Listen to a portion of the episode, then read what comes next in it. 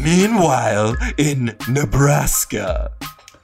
Oh, I look forward to taking you apart, Madelyne, and discovering how you've changed. That's right, I forgot. The broodmare's fulfilled her purpose.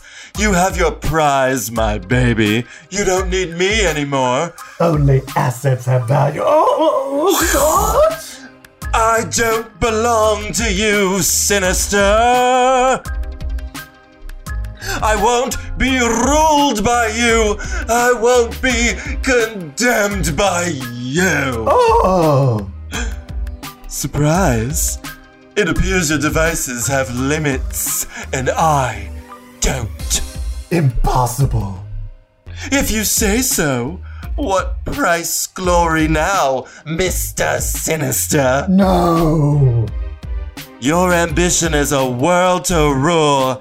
In one stroke, I make it ashes. I abjure life, Father, and give myself over whole and unreservedly to the fire and inferno that will consume you all.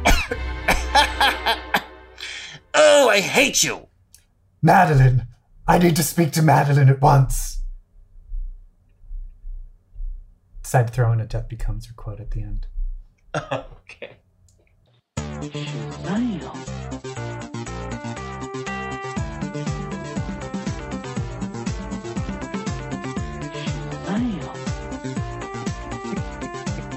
Hey everybody, that was issue 241 of the Uncanny X-Men way back in what, 88? 87? 1988. 88. Uh good lord. Hi. This is episode 129 of Comic Book Queers, CBQ Legacy. I'm Evil Jeff, and I'm here with my ever-loving co-host Brett.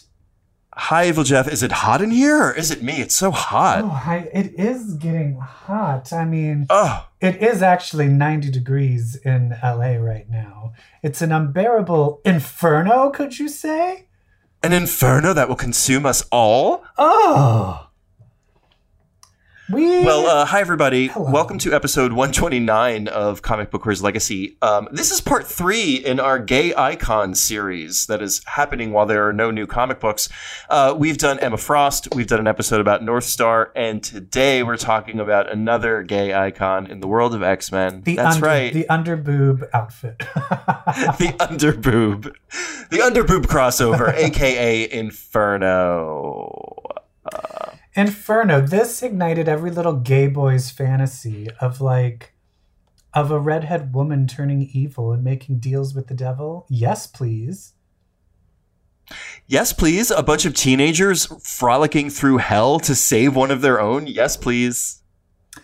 Um, yeah, there's a whole bunch of different plot threads that have been building up, all the way from uh, the Mutant Massacre. Because that's what the Mutant Massacre was the first appearance by the Marauders, and their evil leader was Mr. Sinister, who really didn't show up until kind of around now. And finally making his face known. And, uh, and not only since the Mutant Massacre, since issue, like, what is it, 160 something of when Madelyne Pryor first showed up, we you go. finally figure out who the fuck go. is she? Why do you look so much like Jean Grey? Yeah, people, I feel like everyone was just super okay with that.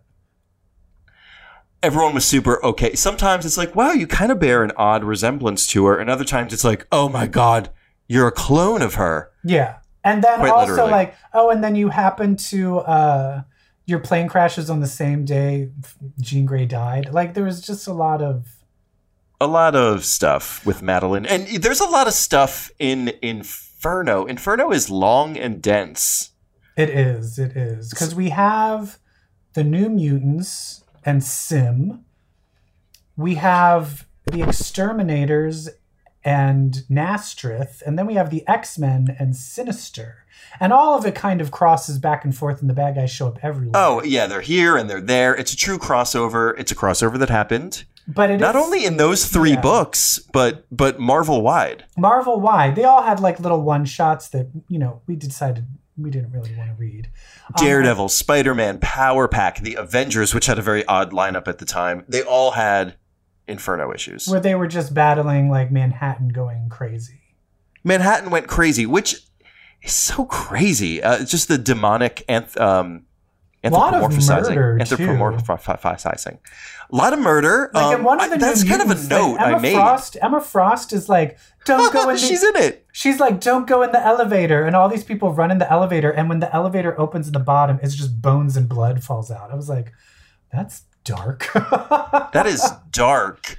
Um, there, there's a lot of weird elevator stuff just because this is a story where Manhattan becomes demonically enchanted and all the objects, all the buildings, including clothing on racks, um, becomes Yeah. demonic Yeah. and starts attacking people. And I think as a kid, I was like, because I read this as a kid. As a Mhm. kid, I was like, "Oh, cool! It's so scary! Oh my god!" yeah, Everything's demons, Oh and God, now I'm like, "Oh my god, the carnage!" the mailbox ate people and turned them into letters. I mean, there are bloody people, body parts in the streets Did for you blocks read the in Manhattan. Did you read after the, this? the lead up to Inferno? The couple uncanny before that. Uh, yeah, I that's did. one where Um, Madelyne they go on that date. She goes on that date with Havok, and that's where like those people like oh the Gateway Visions. Oh, they're like, oh, we're here to like examine the weird things going on, and then they all get they get eaten in the elevator too. Oh no, they don't. Well, they okay. So, Wait, do you recognize who those are? Are they from the? Uh, are they the Jubilee people? Yes, So they don't die. they don't die. That happened after Inferno. Yeah. Oh yeah. Yeah. That two forty four. Yeah. So that's weird. But it seemed like Yeah, they, they don't died. die. They become mutant hunters. Hmm. Well, So they survived. They survived their demonic elevator in that that one scene. But yeah, I even read um uh, I an issue leading up to Inferno that really I like I loved, especially because of Marc Silvestri's art was uh I forget it's Uncanny X-Men. I want to say 240 uh maybe right before that, but it's Madelyne it's like when she has the dream oh, that her transforms face, her into her the Goblin Queen. being taken off. Yes, where like the featureless mannequin walks up to them and Cyclops like pulls Madelyne's features off of her face and puts it on the mannequin to make Jean. God, that was so freaky. That was so surreal. Uh, so many beats of Inferno just I mean, this is like this was peak comic book. This I was 12 years old. But also so, peak you know, this will book- always be the best. But if you think about starting, I mean, this started. This is like t- almost. I mean, like six, seven years of she had been around, right? Yeah. And the fact that it had been maybe a couple of years since she was in Australia, and I would just say it was just such a slow build. He just peppered her her true intentions slowly and slowly and slowly. And he just peppered them in to where you really believed, like, oh, she's fucking she's fucking turning fucking evil. What is happening? And no one's noticing. Because if you think about it too, she is one of the most royally screwed over characters. Like Chris Claremont was very upset by bringing Jean Grey back and fucking over Madelyne Pryor. I mean, what she continues to be screwed over. Madelyne Pryor continues to be screwed over through this whole thing, not just leading up to this whole thing, because a lot of this is like a woman scorned um, story. But even after, she's still like her origin as a clone to Jean, finding that out. What humiliation! Like, yes, you truly are second banana to this woman Yeah, literally. to Jean Grey. Yeah. You literally are. So a lot of things came flooding back to me rereading Inferno. The- Just all of these moments. Yes, there is one thing that I that is the thing that's so disturbing for me, and I want to know what you think about this, is that she turns evil to get revenge. But her ultimate revenge is is very Medea, where she's like the best way to hurt you, Cyclops, is by murdering our son. Sure. Which is so fucked up. And speaking so of their up. son, it, one thing that's crazy about this is as they're battling, as the X Men and X Factor, they are reunited after so long since Jean's death. They're battling Madelyne Pryor. Um, that they keep calling her Madelyne's baby is Cable. That they keep calling the baby Christopher. By they I mean Cyclops and Jean. And Madelyne's like, his name is Nathan. I know you don't want to call him that because Nathan was the name of the bully at your orphanage, Scott. And I'm like, wow, I totally forgot his name was Christopher. Like, because he's Why- Nathan. What? But So why, how did that happen? Why? Why? Yeah. Why did they both call him different names? Do we remember how that came about? I don't know. I mean, his name is Nathan Christopher Charles Summers. But that is weird that they call him Christopher. I mean, like they named him as like two people who couldn't decide on what a kid's name is going to be. Like that's one name too many. And and that's the other weird thing is that this ends up. This is the whole time. This is Cable. Now, And granted, the whole time it's Cable. but I mean that is one thing that was not thought. you didn't know that then. because that was created. I I will actually say, I after reading the uh, New Mutants, I was like, how? I was like, this is issue like seventy four. I was like, when does Cable show up? And I realized there's like a Like 12 98. issue arc of Mirage and Dani Moonstar in Asgard with them all in Asgard. hmm And then Cable shows up when they get back. And I was like trying to look through it. I was like, oh, this looks boring and awful. Oof. And then Cable and Rob Liefeld shows up and then he And then changed the world. Well, he systematically got rid of, other than Cannonball and Boom Boom, he got rid of every single. Like they, Yeah. he kept Rictor. No, Rictor stayed too. I think right. Rictor, Boom Boom, Cannonball, Then it Cannonball, was Sunspot. no Sunspot left in issue ninety nine. Ah, fuck. He comes back later in X Force. But remember, even Rahne leaves to go to X Factor. So then Yep. X Force is uh, just Domino, Shatterstar, Rictor, Boom Boom, Sunspot, and uh, whoa, Thunder Thunderbird Yeah, or Warpath. yeah. Warpath. Um, yeah, so it's just uh, it's just so crazy thinking that all of this, because then let this Inferno right after Inferno, it's like slowly maybe about two years away before X Men number one, the biggest selling comic of all time. Mhm. So it's this is all kind of leading up to the end of Chris Claremont. yeah, yeah. uh, Before his return, Um, you know. Well, we don't count that. Anyway, um, Inferno. Let's start. Let's start where. Where did this all start? I believe it started with New Mutants because it's all about Limbo. So let's. Should we Yeah. New Mutants? Yeah, one thing I want to say first is I was reminded of the house ads for Inferno that I loved so much as a kid in the back of comic books prior to the event, where there's three different ads and each ad was one panel and it was like three characters like standing front, left, right. You know what I'm talking about? And like one was of Mr. Sinister, S'ym, and Naster. Naster? And, like, one was of- Nastrith. Is it? No, there's no T at the end. There isn't. Okay, Nastra. Nestor. Um, and then one is one is like Magik, Illyana, Darkchild, and then another one is um Jean, Madelyne, Scott. Like, oh my god, do you remember those? I don't. Yeah, like one it said S'ym, Mr. Sinister, Naster. Sometimes good planning takes a lifetime. And then another one was Illyana, Magik, Darkchild. No one promised a happy ending. And then it was Jean Grey, Scott Summers, Madelyne Pryor. You only think you know the whole story. Those three ads. Oh, I loved them. Oh, I found them. Oh, okay. Yeah. Oh, I remember these. Yeah. Yeah. Yes. Um. I loved everything about this era of X Men. Like there, there was this um book. It was, it was some sort of pr- like previews. Maybe it was in Wizard or it was in previews, but it was kind of like a few pages from the the post um, Fall of the New Mutants world, or Fall of the Mutants world mhm.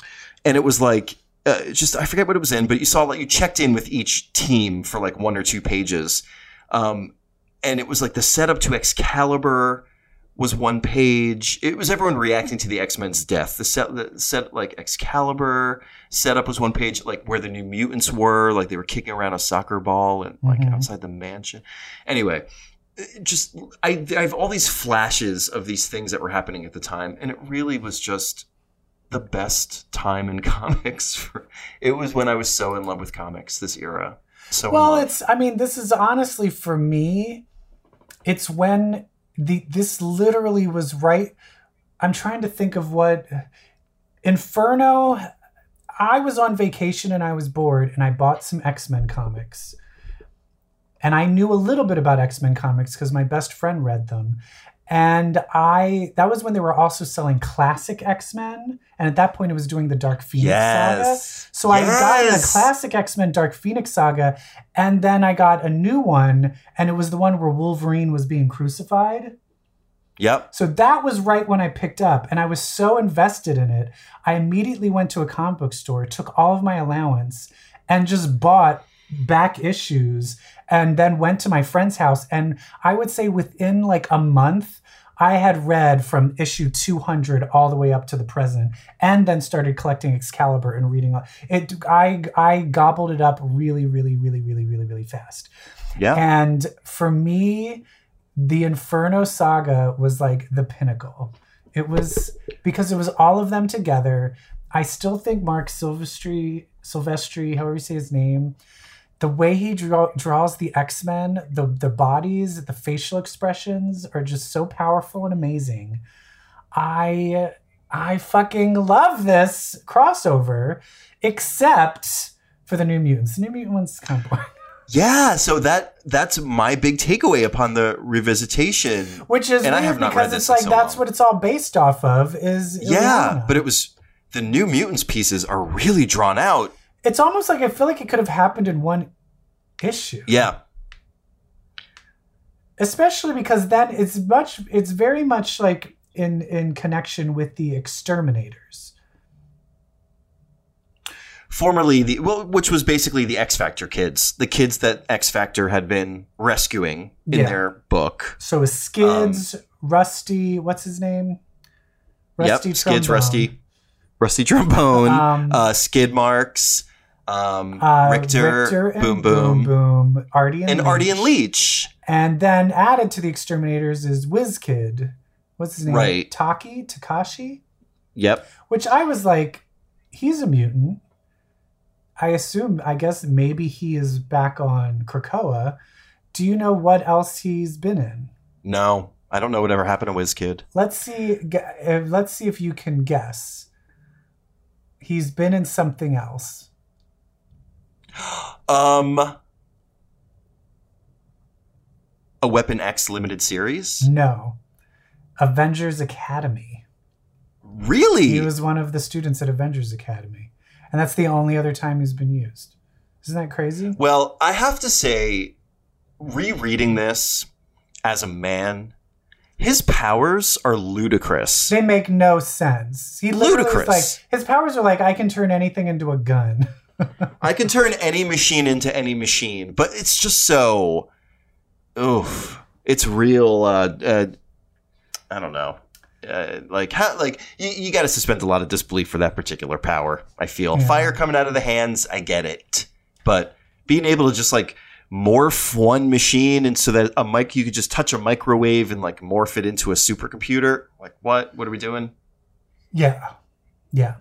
I also don't like didn't it. really understand why Naster needed his computer. They were like, and then they kept saying things like, "He was able to make a computer with spell check." Like that was supposed to be impressive. Uh, yeah, it was kind of a yeah. It was like a running bit, like spell check. It? like they're dumb. That was my takeaway. Oh my Demons are dumb. anyway, uh, but this is where you first really see like the whole entire. I forgot that like Boom Boom had a crush on Rictor, and Boom Boom is such a fucking cunt. And Skids and Rusty, what's his name? Rusty what? Trombone. No, shut up. Collins. Rusty Collins. They are such goody two shoes. I'm so glad that they were written out. I forgot how um, connected I had felt to the X Factor kids. I, I forgot that Rictor and Boom Boom, who have been through so much since these days, Yeah. I kind of I kind of forgot that this was their origin. Yeah, remember like Rictor was Latino, Mohawk, and leather vest with no shirt on. Hello.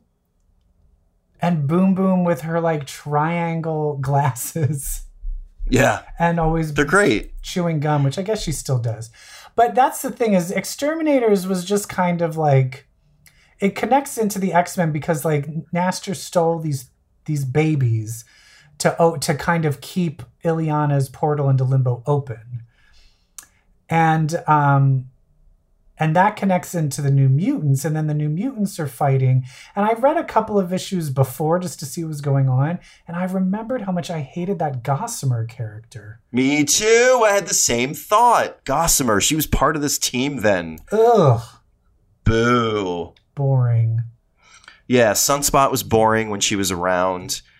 I also um, something else that came to me is how much I loved Artie and Leech. I they're great used to love Artie and Leech. I thought they were the cutest things ever. This era, I just they're and they're kind of grown up now, and like I feel sad, like a parent who sees their awkward tween and like, ugh, my kid used to be so cute. I wish my kid was three again. That's how I feel about. That's how I feel about Artie and Leech. Um, one of the interesting things in Exterminators that I found was um, we've been complaining a lot about Dani Moonstar, Mirage, not using her powers. And in this, her powers are used in a way that I don't think are right. I don't know if you remember this part, but Rusty gets a head injury. Yeah. And then he's like, oh my God, he's bleeding out. We need a bandage. And Mirage goes, well, I can create, I can manifest your greatest wish. And Skids, because you just wished a bandage, I now have one and I'm putting it on. Yeah. you." Oh, I totally remember when her powers did that. But I thought it was, but it was mirages. It wasn't real. No, it was real. She there was a period we talked about this recently. There was a period where she was fighting. I forget who they were fighting, and he and they it threw they threw her against this computer. It was like this power weirding computer machine, and she got thrown against it. it was like oh, I got like all shocked. And then after that, she was able to, To, make, make, it real? What? them real. That, yes, was, that was in the New Mutants? yes. Oh my God. So when did that, when did that stop? Didn't that happen during Fall on the Fall of the Mutants when they were fighting like the the Animus or whatever his name was and his I Animen or whatever on that island, the guy that shot Doug? But I feel like if that, but then that's the interesting thing. It was like, if that was part of your powers, um, why is that not part of your powers now? Like, you know It what I faded. mean? Like, it faded. Like something over- happened. Ugh. Yeah, there's a whole like storyline about when her powers were able to do that. We need someone needs to fucking get this together. Get her powers oh set together. Oh my god! You don't know when she had solid. She can do solid fears and wishes powers. I don't remember that at all. Ah! I blanked it out. I will say, but that was post. I will say, like, I didn't really read like the. It was like the post uh, Sienkiewicz, pre Inferno. Yeah, I didn't read. I wasn't really into the New Mutants then. I didn't read all of that. With Doug Ramsey dying and all that shit. yeah, I did. I did read it. Um. Anyway, New Mutants like Illyana is battling S'ym for, uh, for Limbo. Yeah, to rule. Uh, and it's kind of boring. Eh, it is boring. Like, I don't know. Not a big fan of techno organic virus, first of all. So Yeah. S'ym is like, I have the TO virus and I can do anything. I'm like, and that's precisely why we hate the TO virus. Yeah. So there's that. And it's just like, it's just this long, drawn out battle. I mean, great. It's the culmination of Illyana's, you know, limbo stuff. And Um, the strange thing is, is that she embraces her dark child personality. And the way I didn't realize what they did is they did a stepping disc into the past. mhm. I forgot like the I forgot like the logistics of this.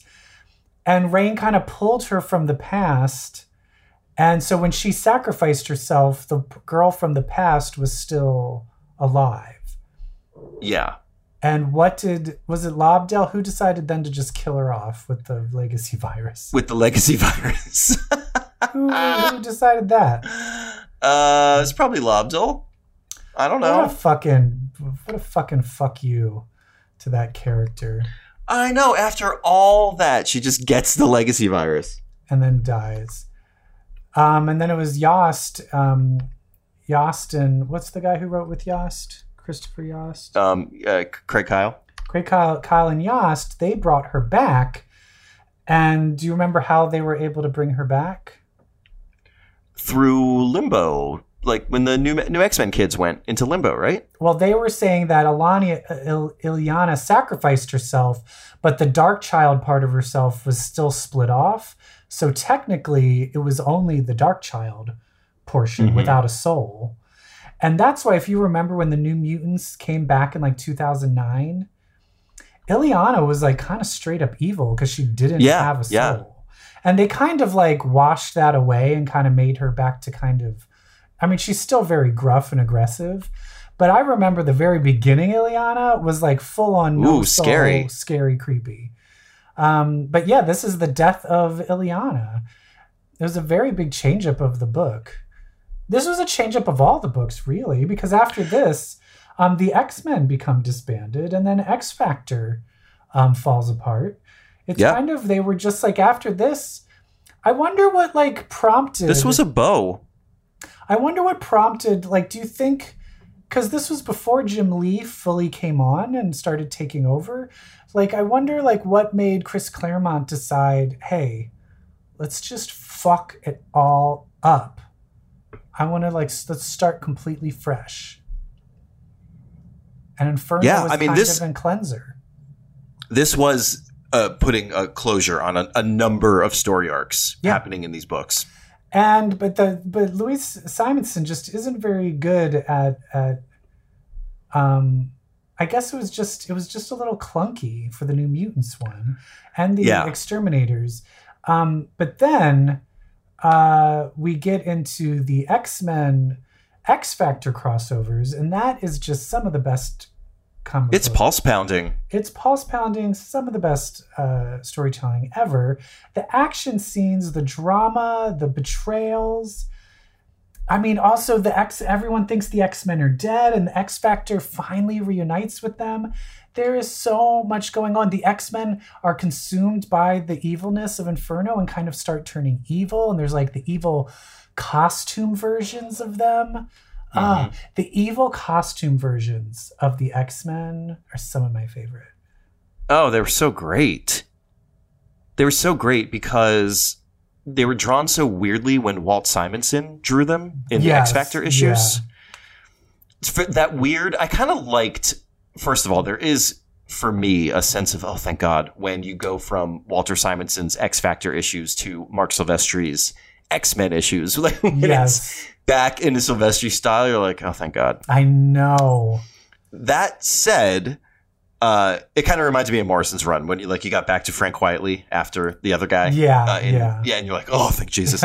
Um, but that said, there's something about Walter Simons's evil Inferno X Men costume designs that I kind of love. Um, I love that like Psylocke, her just like it's her hood, like you don't see her face anymore. It's just black, and her Yeah. hood is all t- and her cape is all tattered. Like Rogue's hair is like extra. Rogue's hair is wild. Wolverine's like his things are super long and tattered. Yeah. I kind of love it. Col- Colossus is like, I'm over this, and he goes off to help Illyana.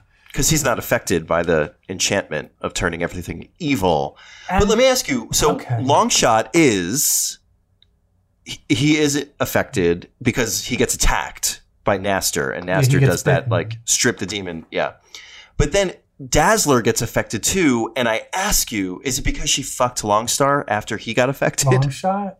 I mean uh, Longshot Sorry. I think so. I think it's like Right? DD. Yeah. yeah it's like demon STI I love it Um, yeah. Also, a long shot is also just very susceptible. I think. In the same way, you didn't. Did you read because he's innocent no I didn't get to it but we can still talk about it because I mean I have read it because that's the interesting thing is they set up rachel goes to save nathan because she gets a she hears his cry and she just tears out of the place so kitty nightcrawler meggan and brian they are flying across the atlantic to like get to her and at one point kitty has to uh, poop and which is an hilarious line in which Brian is like, "Can't you just like phase?" And she's like, "Gross, no." so they land on a ship, and in the ship, all of these guys want to fuck Meggan, but instead, when they see her, she's like, "Ooh, they like me," and her boobs start getting bigger, and she becomes prettier and prettier. And then I remember that. and then Brian is such an like he's so clueless that Nightcrawler is the only one defending her, and then Yes. Nightcrawler's like, "Fuck you, Brian! You're a you fucking treat her Yes. like garbage." And she's like wearing, she was wearing some skimpy negligee, and he's like, "Look at her, Linda. This isn't her, and she's doing it for him, and he doesn't even notice." Like he wants to fuck Meggan so bad. Yes. But Meggan is just like, you don't understand because of I, I'm such an empath. I literally just suck in the, the emotions around me and take it in. And then they arrive at Inferno and he's like, oh my God, it's evil. And she's immediately like, bah. And she's like, full like literally in one second, she's Talk like, about full on susceptible. Evil. And she just throws Nightcrawler like to his death and flies up to N'astirh and he bites her and turns her into the Goblin Princess Yes. which then and then uh rachel But gets, when does Brian show up in the leather spiked gear? well that's the thing is then rachel is gets sucked in by him and becomes a mannequin so nightcrawler's trying to save rachel yes. Oh my god, I forgot about and that. meanwhile the goblin princess uh attacks brian and when kitty goes to save her it's in a movie theater and because they've all come to life they're just in different horror movie action movies so I remember there being a like- Freddy, a Freddy he's moment. like Freddy Krueger. He's like the Yes. Terminator. yes. Um, and so she's like trying to battle him. And in the way she ends up doing it is that she's like, wait, I have, um, I still have a piece of the soul sword or the Excalibur sword or whatever. And so she pulls out the sword and fucking slashes Brian and then stabs Meggan. And then they're back to normal. she slashes Brian when he's in the harness Yeah, yeah. that Meggan puts him in. Alan Davis is into some freaky shit, I bet. Alan Davis is Alan Davis is Brian Braddock definitely made me feel funny as a kid. Oh, even I wanted the Nightcrawler version of him too. Oh yes. Mm. Um, so is Excalibur Inferno in some ways the best part of it? The best, the best book? Do you think? I mean, no, X Men two forty two Giant Size. Oh my God. is the best. Ah, Where they ba- where they kill N'astirh. That's that's the best one because all of the X Factor. Because in this Giant Size, they are all fighting each other, and then it finally takes them to realize, wait, we have to. It's when they finally realize that Madelyne is evil. Yeah, and they have to fight. and they have to fight and they kill N'astirh. But then at the end of that, uh, Havok gets his Havok tattered rags and Mhm. decides to take Goblin Prince becomes the Goblin Prince. And then uh, in the next issue, she's basically like, "All right, I'm making a sacrificial altar. We're going to kill my son." And Havok is like, "Do we really have to do this?" Madelyne?" and I'm like, "At what point when she says I'm going to kill the son, like you should have wise, you should have wised up." It's, I feel Yeah. Havok. I think we could. I think Havok. I would have been way more pissed off at Havok. Yeah, Havok's an idiot. I was like, what? She's like, He's very closed off from himself. Yeah, he's like, oh, but you know, we were dating and I was in love. Well, she said she was going to kill her son, so I think you should have included. And she was a little off her rocker. Anyway, So, did you um did you re- well, let's keep going into that this moment. So, the moment where it there's an X Factor issue that ends with Wolverine's hand touching Jean's shoulder. right? And it's like next issue at Uncanny X Men, and then you open Uncanny X Men, and it's the Marc Silvestri beautiful splash page of with Wolverine kissing like her. mouth raping Jean. Ugh. Um, but also it's just everyone's scattered, and you're like, oh my god, they're together. I remember how big that moment was. Oh, that was I have goosebumps huge. right now thinking about it. Seeing it- them all together, drawn by Marc Silvestri in just this gorgeous way. Ah, so good.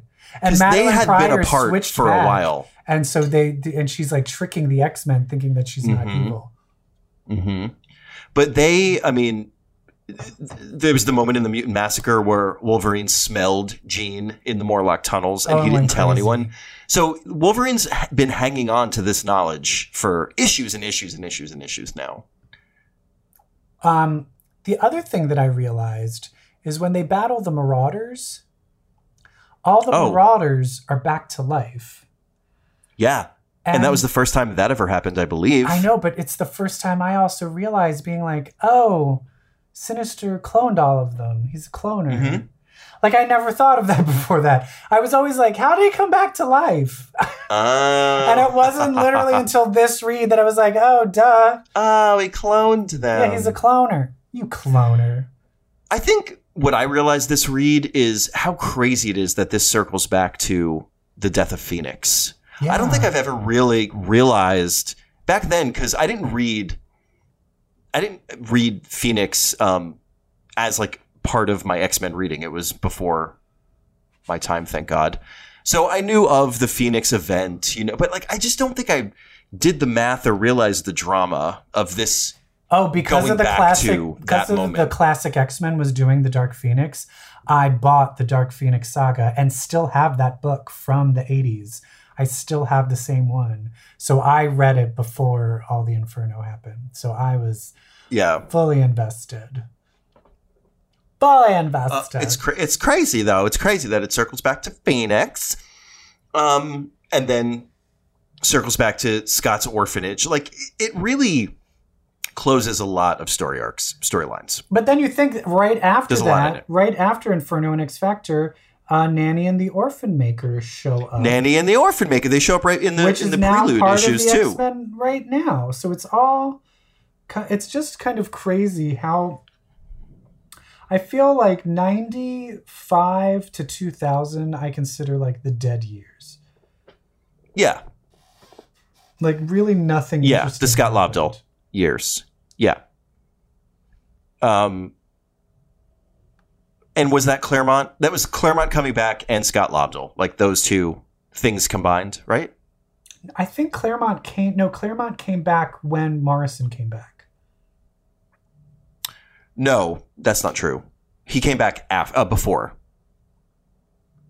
Oh wait, he came back again though when Morrison came back. Because he For did, what? he did. Um, he was writing one of the. He was writing uh for a bit. He was writing the Storm one. Huh? Wasn't he writing Extreme X Men? Oh, Extreme X Men. Oh my God. Thank you. yeah. Oh my God. Yeah.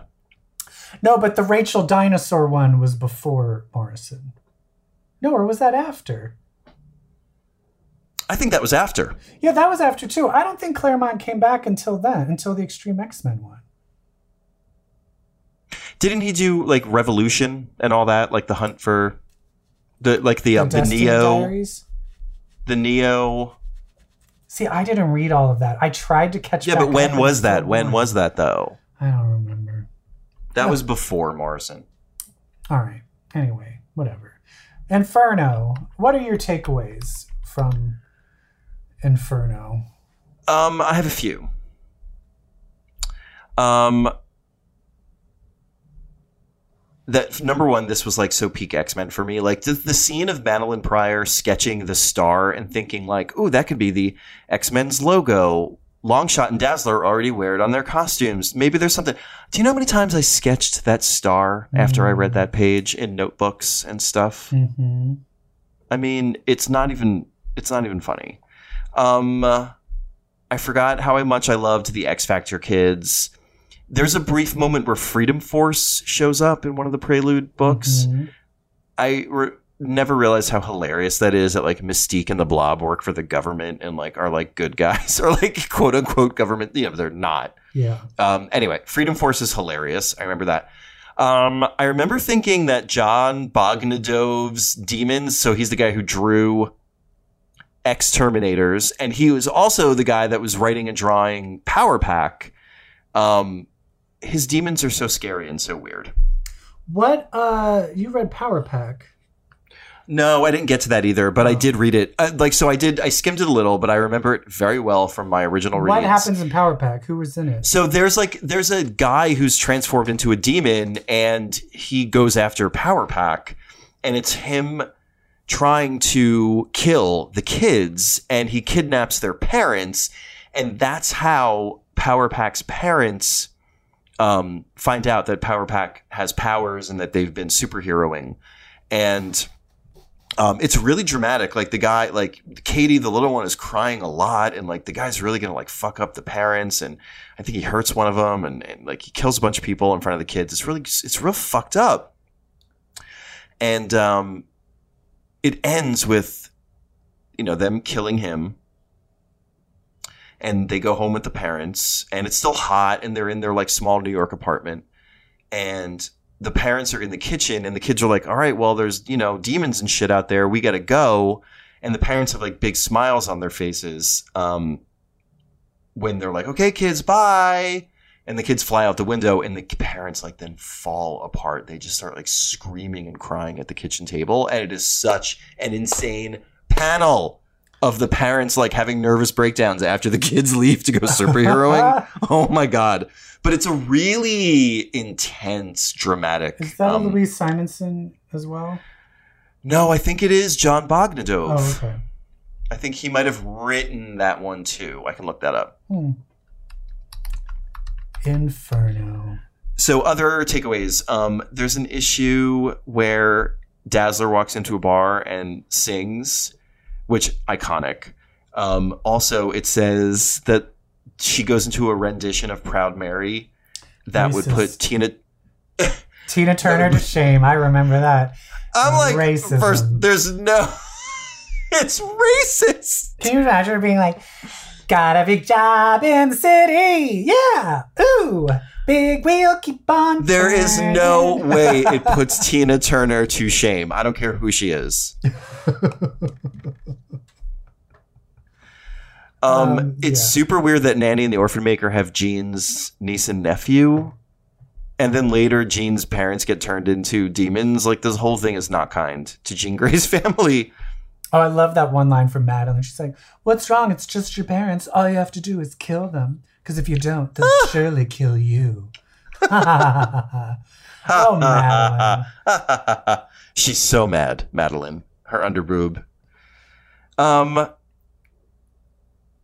one thing that's crazy is in New Mutants. So a few things. One, Rahne Sinclair cannot handle limbo. Like it is too much for this girl. Yeah. She's falling apart. Yeah. She's like, I cannot be here. Yeah. I, I didn't know. I didn't know there were so many demons. Ah.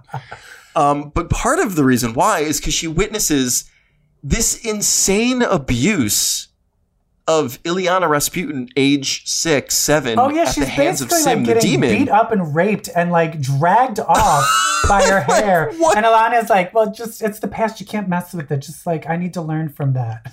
Meanwhile, Rahne is like, what the fuck? like he starts like hitting this little girl. It's not cool. It's very fucked up. Yeah, it's super fucked up. The other thing is in New Mutants, when we cut to the Hellfire Club, it's so weird to see Emma Frost. Right. It's so weird it's to see that Emma Frost. Emma Frost, but she's she's kind of like the good guy on Magneto's side in it.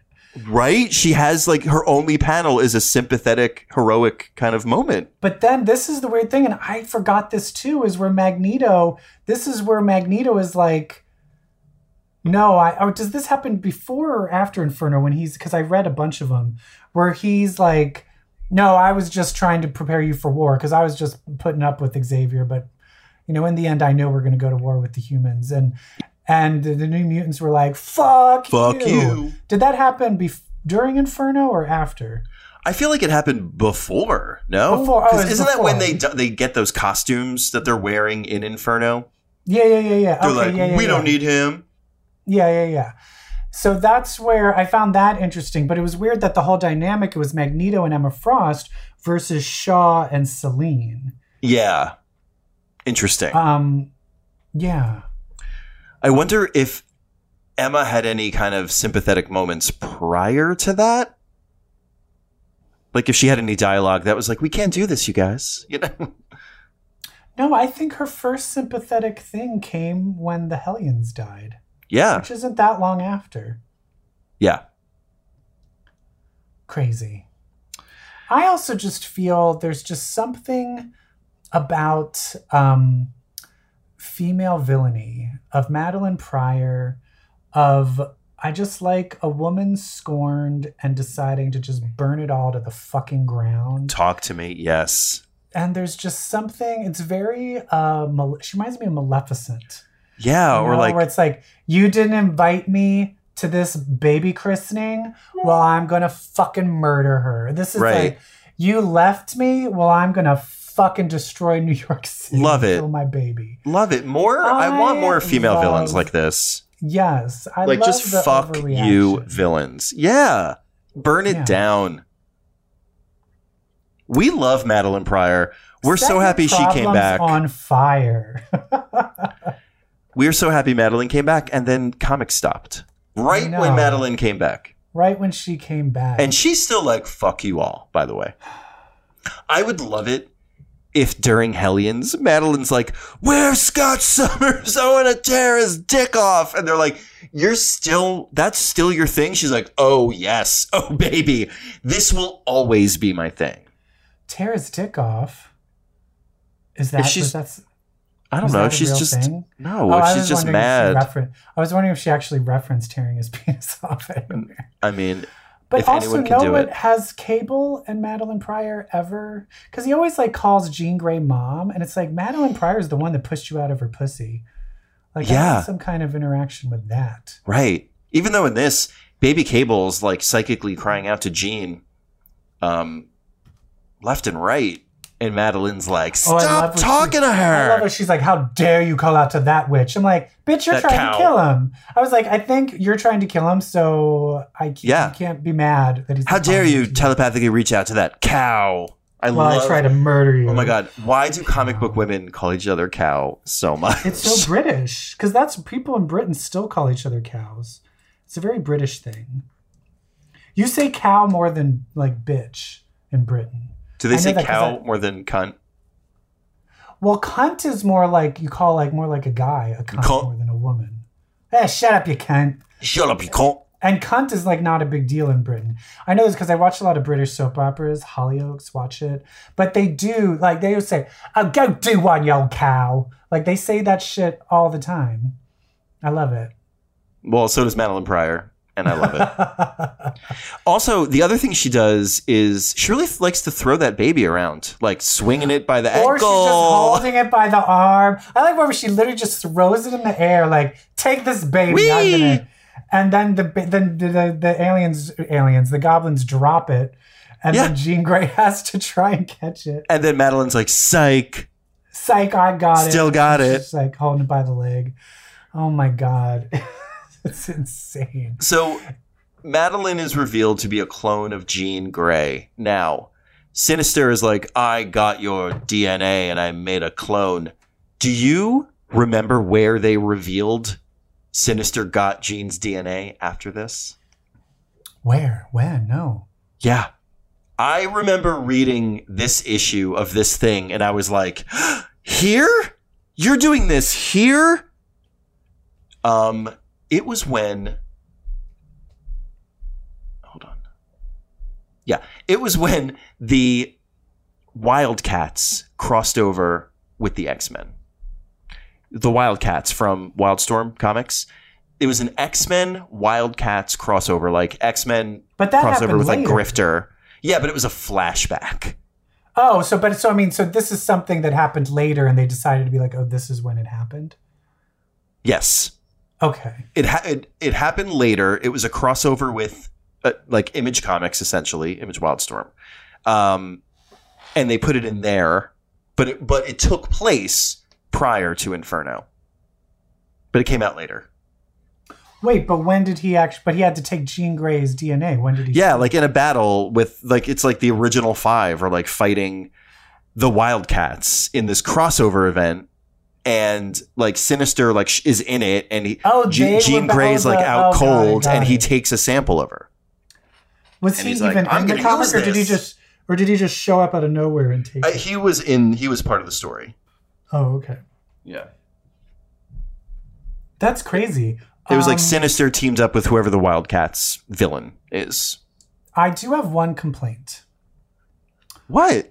One? Um, one thing I have one complaint, and it is where uh, Madelyne Pryor reveals that her powers manifested when she influenced the battle between Storm and Cyclops. Oh yeah. And I don't like that because I don't like the idea that Storm needed Right. magical help to win the battle. I I know, and there's no response from Storm. She's like, "Bitch, I won that fair." and Yeah, I wish square." Storm was like, fuck you, cunt. I did it by on my own. oh. Um, I also like that Storm is the one that kills N'astirh, essentially at the end. and he's like, What makes you judge, jury, and executor? I am Storm and I lead the X Men, and that gives me every right. That gives me the like- responsibility Yeah. and the right. I was like, um, um, who and who are the X Men? This bitch. I love this bitch. Hmm. I want this bitch back. she basically tells Cyclops to shut up a few times in Yeah, different ways yeah. throughout this. My favorite is when she's like, "You're a bunch of mutant hunters, X Factor," um, Yeah. because they were doing that stupid shit for a while, and he's like. No, we're, it was just a cover, and Cameron Hodge like fucked with our PR. I mean, it's been on the news. We were cleared, and Storm's like, we when we're off on adventures, we tape the news and we watch it. And we're a few weeks behind, but we've seen nothing that absolves you. And then later it comes out that like Madelyne is the one who's been taping the news But that's what he's like. Who's been taping? He's like, well, Madelyne has. Wait a minute, Madelyne. I just Madelyne. it's like I need to speak to Madelyne at once. that they tape the news when they're out on adventures so they don't miss it. do. Wound up being a plot point. That's that's how it worked back then. on their VHS. Can you fix the tracking on this? She goes, Um, "Shut up, Cyclops. We tape the news, and we may be two weeks behind or something, but we've seen nothing that backs your story up." Um, love that Madelyne keeps calling herself a broodmare. It's super weird. yeah. And I love at the end, like one of the very last panels, they're like, oh, by the way, we have the babies. the babies from X-Terminators that know, formed a giant like, pentagram oh, in the sky. babies, there's like a pentagram, and they're all screaming in pain. And I was like, I was like, are they all the babies dead? are fine. Like, No, they're fine. they're like, oh, the babies are okay. I'm like, are they? I don't think so. I don't like. I would. Because that will fuck you up. What about that the thing. story? Let's do that story. Whatever happened to those babies? Well, it fucks you up. Here, I'm going to take a little bit of a tangent because I think just because you don't remember, if something that traumatic happens to you, that fucks you up permanently, even if you're too young to like fully grasp it. And here is my example: is my boyfriend has an insane, like Maury Povich style runaway, like fear of snakes Okay. to the point where we watched an episode of Bob's Burgers and there was a snake in it, a cartoon Bob's Burgers snake. And he physically like jumped out of his seat and like had to like walk away and not watch the cartoon. That's insane. But I was like, what happened to you with snakes? And he's like, nothing that I remember. And I'm convinced that as a baby or a child, he was attacked by a snake. And I have my mom's best friend has a fear of birds, and her mother told her that when she was an infant, she left her in a stroller and like walked away in a park. And when she came back, a flock of sea, like uh, pigeons found like food she was eating and were basically attacking her as a baby. And ever since then, she even though she doesn't remember the incident, she cannot be around birds. She runs I believe it. She sees a bird, and I think these babies are now scared of lightning. They are scared And of pentagrams. they and pentagrams. They were never able to watch the Demons? Gremlins. oh, that's so funny that you said that because Inferno reminds me a lot of Gremlins. Just the whole like city coming to life, like in the mailboxes, kind of like doing bits as they Yeah, pull your yeah. eyes out. very, very Gremlins. Um, X-Terminators, though, uh, my main problem was WizKid. He was so annoying. He's like just a shitty guy, shitty kid. Yeah. A dyslexic, and he's dyslexic. And he's like, I don't need to read. I can make a computer. Shoot, gun. Yeah, and he's like, I don't need you, Artie and Leech. And it's like they just got here. Like they haven't even said hi to you yet. Yeah. Like relax. Uh, we get the name. We get the name Archangel. At the end, Beast is like, "Your your name is Archangel." When does he say that? At the end, At the end of at the end of the X Factor, when they blow away Sinister. Oh, I didn't realize that was the first time he called him that. Uh huh. Yeah, they had been calling him either Angel or Death through the whole thing. Yeah. And then he's like, "You'll be Archangel." Bam, bam, ba-dam, bam. Oh, my stars and garters. Um, I also think it's so funny where though where we were talking about how he says broodmare. There's another one where it's like where where they're doing the ice and the and the heat to kill N'astirh. And then Longshot is like, oh great, why don't we all just like shoot ourselves in the face? Yeah. And then there's like a triple bubble of uh Rogue, Dazzler, and Beast all going, belt up, Longshot. yeah. How did they all know to say I know. belt up at belt the same time? Because no one's ever said that before, and they all said that. I guess that's demon. That's demon. That was Inferno magic. Also, that drawing, the coloring is off, and it looks like it's a different Beast head. If you re-look at that image, Beast's head, the way it's drawn, is a little fucked up.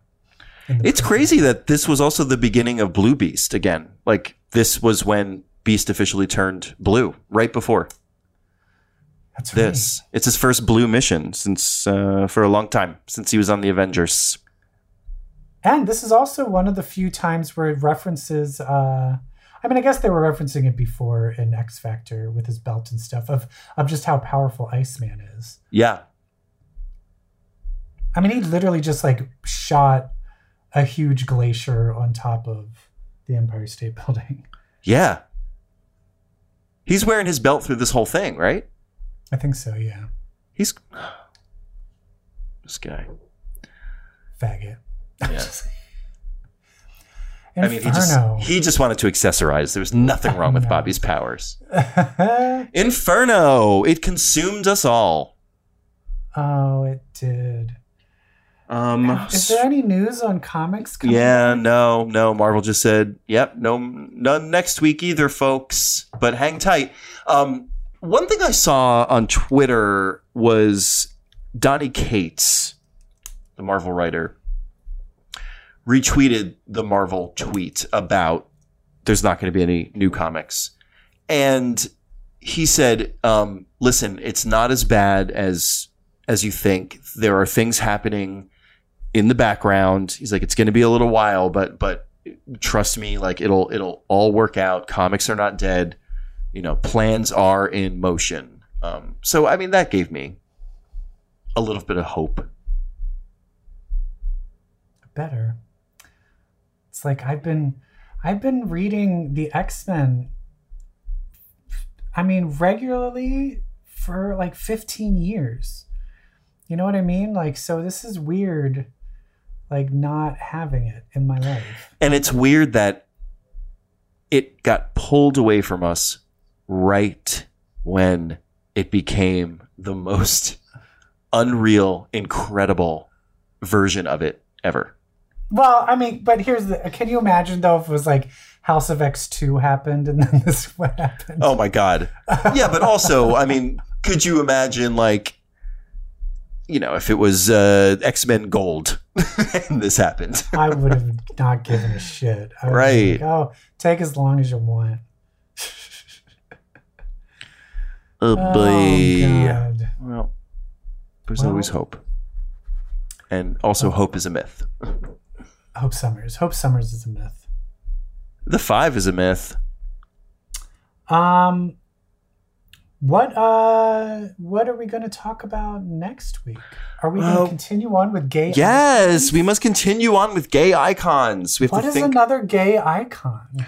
um. uh, oh my I think god. I have Ororo Munroe. Um. Yeah. I have one. what? We mentioned her. Dazzler. I was hoping you were gonna say Dazzler. Should we read a few Dazzler? Uh, was? Um, Beauty and the Beast? Beauty and the Beast, Dazzler the movie, the graphic novel.